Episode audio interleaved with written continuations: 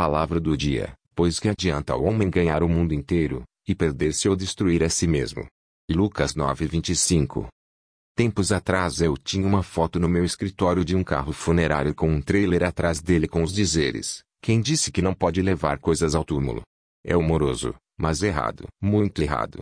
Se nós perdemos nossas almas na perseguição de coisas, o que temos ganhado de valor duradouro? Vale a pena perder a única coisa que realmente conta. Oração. Amoroso Pai, ajude-me a manter meus olhos fixos no que é verdadeiramente valioso e usar as outras bênçãos na minha vida para trazer glória a Ti e abençoar outros. No nome de Jesus eu oro. Amém.